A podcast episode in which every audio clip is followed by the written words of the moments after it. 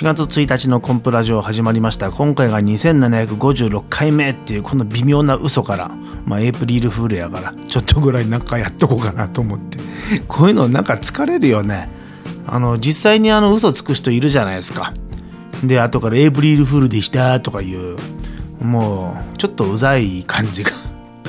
ねあの時々ねお会いした方に言われるんですよ。なんか今日ちょっと調子悪いんですかとかね。今日暗いですねとかちょっと怒ってますかとかね。普段からそんなハイテンションじゃないから、うん、テレビだとかラジオのイメージでねあれ今日なんか違いますねあのいつもの感じとっていつもって何と比べてんだよっていうことを思ったりしますもんね、えー、この間ほらお会いした何々ですってこう言われてねえー、いつあったんだろうと思ったら、えー、マジックショー見に行きましたとかね。分かんないもんそんなの。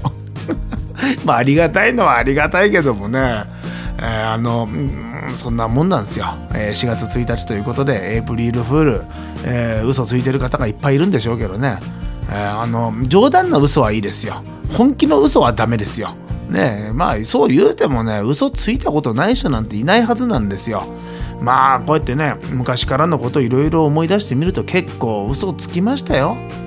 あの保育園の時のあの嘘はもう今でもはっきり覚えてますね。もうネタでも何でもないですよ。本気で言ったんですから、えー、ルービックキューブ5面まで揃えれたっていうの。そんなバカなっていう。でその時の、まあ、お友達のハンちゃんに言ったと思うんですよ。保育園の同級生の。うん。でハンちゃんは「へえすごいね」でその数日後にその母親からごえーと、よっちくん当時よっちくんって呼ばれてましたからね。よっちくんは5面まで揃えれるってすごいね。普通は6面まで揃うもんなんだけどねっていう、えー、まあ保育園児だったんですけどその時にああ嘘ってバレるんだなって思ったこと。いやそうは言うても結構ね嘘ってつきますよ子供の時本当につかない子供なんていないんじゃないですかねただこうやってね親になって思うのは子供の嘘はもうキャッパー見破られるねあ見抜けるねうん子供は子供で精一杯その時いろんなことを思って言ってんですよ。まあ自分もそうだったからわかるけど。でも親はね、100%分かってるんですよ。あ、これ嘘だっていうの。まあ考えてみるとね、子供のちっちゃい時が生まれた何の時からずっと子供になってくるまでずっとこうやって見てね。あそんなもん見抜けないと逆に親はダメですしね。その難しいのは、あ、こいつ今嘘言ってんなと思った時のその対対応ですよ。まず疑うわけにはいかないんですよね。お前嘘やろって言うわけにもいかんしねそしてなんとなくそれは言うわけにいかないですよ。うん、そうかって言いながらなんかこう裏を取るのもなんか嫌だしね、うんまあ、この辺の態度はねどどう対応するかっていうのは結構世の中のお父さんお母さん悩んでんじゃないですかね。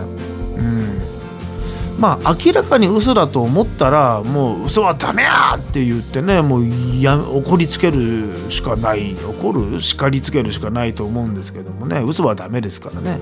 それでも嘘つくんだよな。この間の「シャンシャンチューズデー」の収録でも島子さんえらいエキサイトしてましたけどもね、えー、まだ放送されてないからあんまり詳しくは言えないけど。あのまあ要はねその男はその浮気する人いっぱいいるじゃないのという話ですよ。うん、まあ、浮気するってことはね当然嘘をつかなきゃできないわけですからねそれはもう完全に嘘つきになるわけですよ。まあ自分の人生をこう胸に手当てて考えてみた時にねそういうこと全くしてないかって言ったらいやしてないとも言い難いっていうまあ一度一回清算している部分はあるからねもう今これからはもう絶対しないという自分の中での誓いというかね自信はしっかり持ってるんですけどもあれですよね。だからその出会うタイミングなのかなと思ったりね、うん、あの永遠にそういう、うん、ことを繰り返す人もいればもうその1回痛い目に遭うことでもう絶対しなくなるっていう人もいると思うんですよね。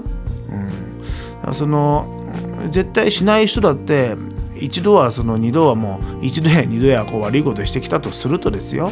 そこを乗り越えた後に出会えばその人はあの嘘をつかないまっすぐな人だってことになるわけでしょ。だからそう思うとその出会いのタイミングっていうのが一番難しいのかなと思ってね。だけどタイミングっていうのはねその大縄跳びに入るようなもんで自分で目で測ってやるもんじゃないからね大縄跳びのように。なんとなくたまたまそこで誰かが言ってましたよね。交通事故のようなもんだっていう表現をした人がいましたけどもね。あトラヘータさんだ。うん。もう絶対に浮気はしないと思ってる人にドーンと、まあ、交通事故のように出会い頭で、えー、そうなっちゃうこともないとも言えないと。まあそう言うと確かにそうなんだけどね。まあ今までねそういう人いろいろあのまだ41年の人生ですけど確かにいましたよ、うん、あのそうやってね、いろんな、うん、女性とのお付き合いもね、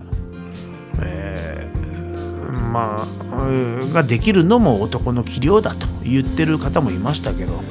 うん、残念ながら知ってる限りではそういう人たちは、えー、必ずあるところを境に残念な道に進んでますよね。やっぱりね真面目に生きないとダメだなと思うんですよ、えー、こうやってねマジシャンっていう仕事してるとね普段何やってんですかっていうことを時々聞かれるんですよね。分かんないんでしょうね。舞台に出てるコンプレッサーさんとかそれからテーブルマジックやってるコンプさんテレビラジオのコンプしか分からないから。えー、芸人って普段何やってんの？あもう遊び歩いてんじゃない？もうブログ見てる人なんかコンプさん毎日飲み歩いてますねって言うけどそんな飲んでないから。そういうイメージになってるんですもんね。うん、いやだからねそれを十数年前ですかね、うん、マジック始めた頃に、まあ、ブログをはじブログというものを始めてでプロマリシャンになってからもずっと書き続けてこれで10年以上毎日書いてるんですけどもブログは正直に書こうと思ってるんですよ。うん、ありのままの今日の出来事というの。これなんでかっていうとそういう普段何やってんですかっていう声が多いんですよ。え芸人ってなんかこう遊び歩いてんじゃないのというこのイメージをなくすためにですね。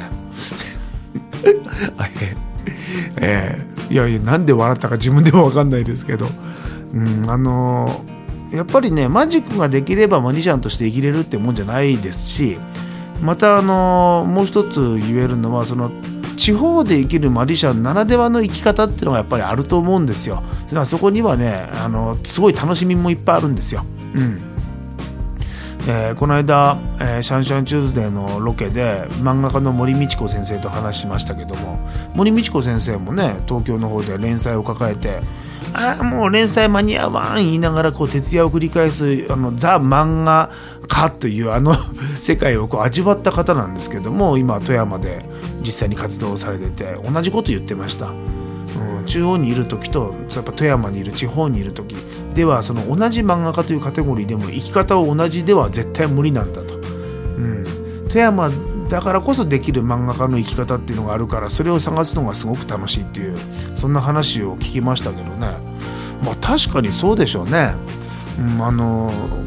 漫画家イコール雑誌に連載えー、連載に追われて引いてなんでまたここに行くのか分かんないけどこのイメージが強いですもんね。えどうやって地方富山にいてどうやって漫画家として生きてるんだろうと思ったらやっぱね最初悩んだらしいっすよ。その絵を描くことにお金を払うという概念があまり感覚がないんだとみんな。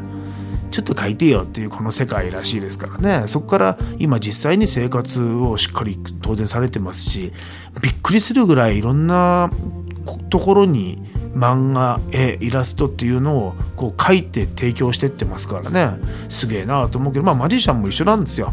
地方で生きるマジシャンならではの生き様っていうのがあってそういうのを包み隠さずブログで発信していきたいっていう思いがあるんですよね。えー、で最近はね一気にそれが加速しましてねというのは SNS とかねそういうのが出てきたでしょ？Facebook、Twitter っていうのがね、えー、あれがあるおかげでもう初対面でも大体あのそういうのあのアンテナ垂れて見てる方はねピンとくるらしいんですよ。あこの人はこんなことをまあまあ情報発信してるからね、えー、それ見て見た上で会って話するから話が非常に進みやすいっていうのがありますよね。これが実名での、えー、表現あの情報発信ができるありがたいところだなと思うんですけどこういうのあのまあコンプのような仕事をしてる人は活用しない手はないですよね。えーまあ、逆にねそのマジシャンは神秘性を求めるべきだっていう声もあるにはあるんですよ。えー、あのプライベートなんか明かすもんじゃないと、うん、あのある意味でその手の届かないような感覚でやるべきだっていう方もいらっしゃるんですけどもその神秘性を持たせるとかねコンパはその考え方ではないんですよ。うん、ブログのタイトル知ってます ?Life is Magic っていうのはナポレオンズ先生のエッセイのタイトルだったんですけどウェブ上のね、えー、偶然にもその日本語版だったんですよコンプのブログタイトルが。人生はマジックだっていう。うんこれ偶然の一例別に真似したわけじゃないっていうのはここで何に言い訳してるのか分かんないですけども、えー、びっくりしましたね同じで。これ人生はマジックだっていうのは何を言いたいかっていうと、うん、あのコンプが大前提にしてるのは、えー、マジックには、えー、種も仕掛けもありませんっていうフレーズが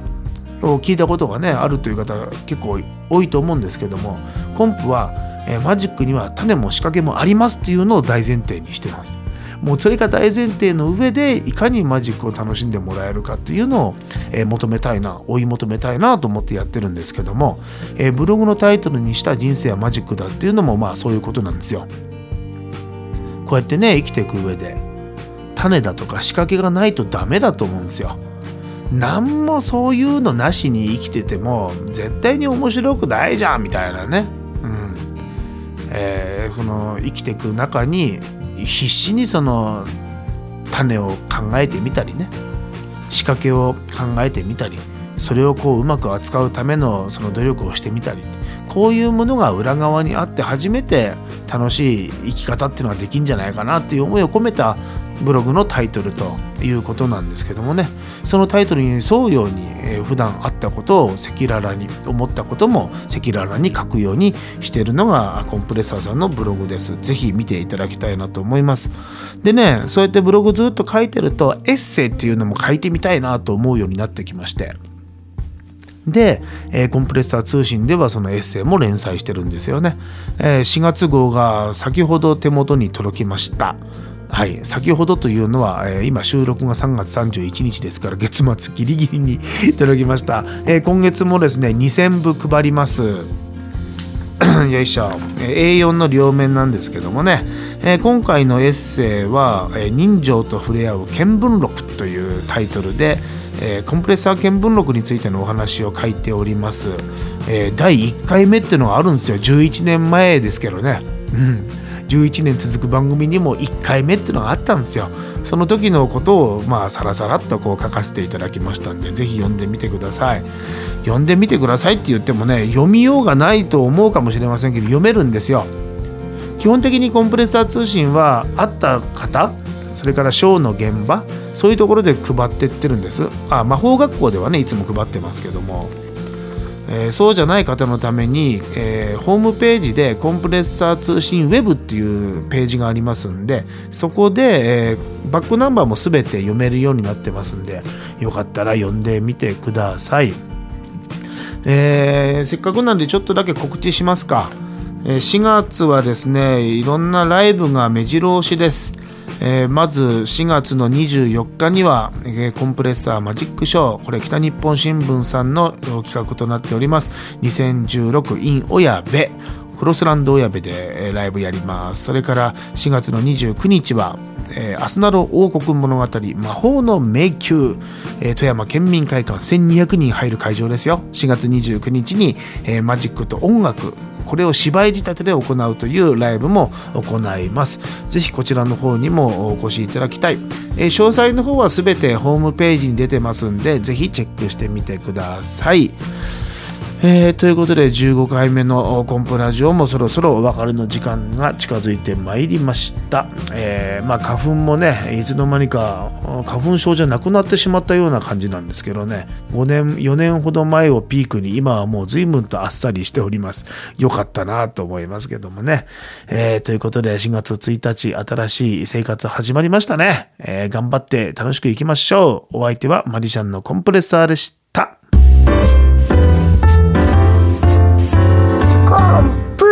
ラジオ